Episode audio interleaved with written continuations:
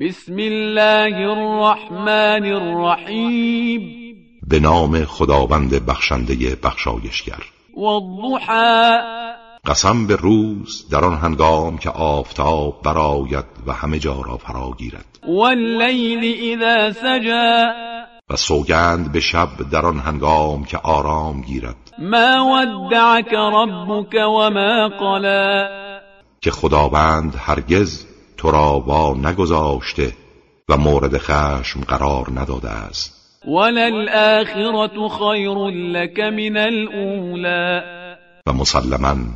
آخرت برای تو از دنیا بهتر است ولسوف يعطيك ربك فترضى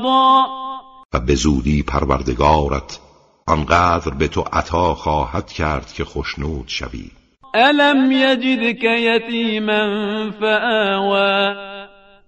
آیا او تو را یتیم نیافت و پناه داد ووجدك ضالا فهدى و تو را گم شده یافت و هدایت کرد ووجدك عائلا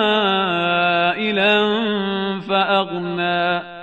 و تو را فقیر یافت و بی نیاز نمود فأما اليتيم فلا تقهر حال که چنین است یتیم را تحقیر مکن وأما السائل فلا تنهر و سؤال کننده را از خود مران وأما بنعمة ربك فحدث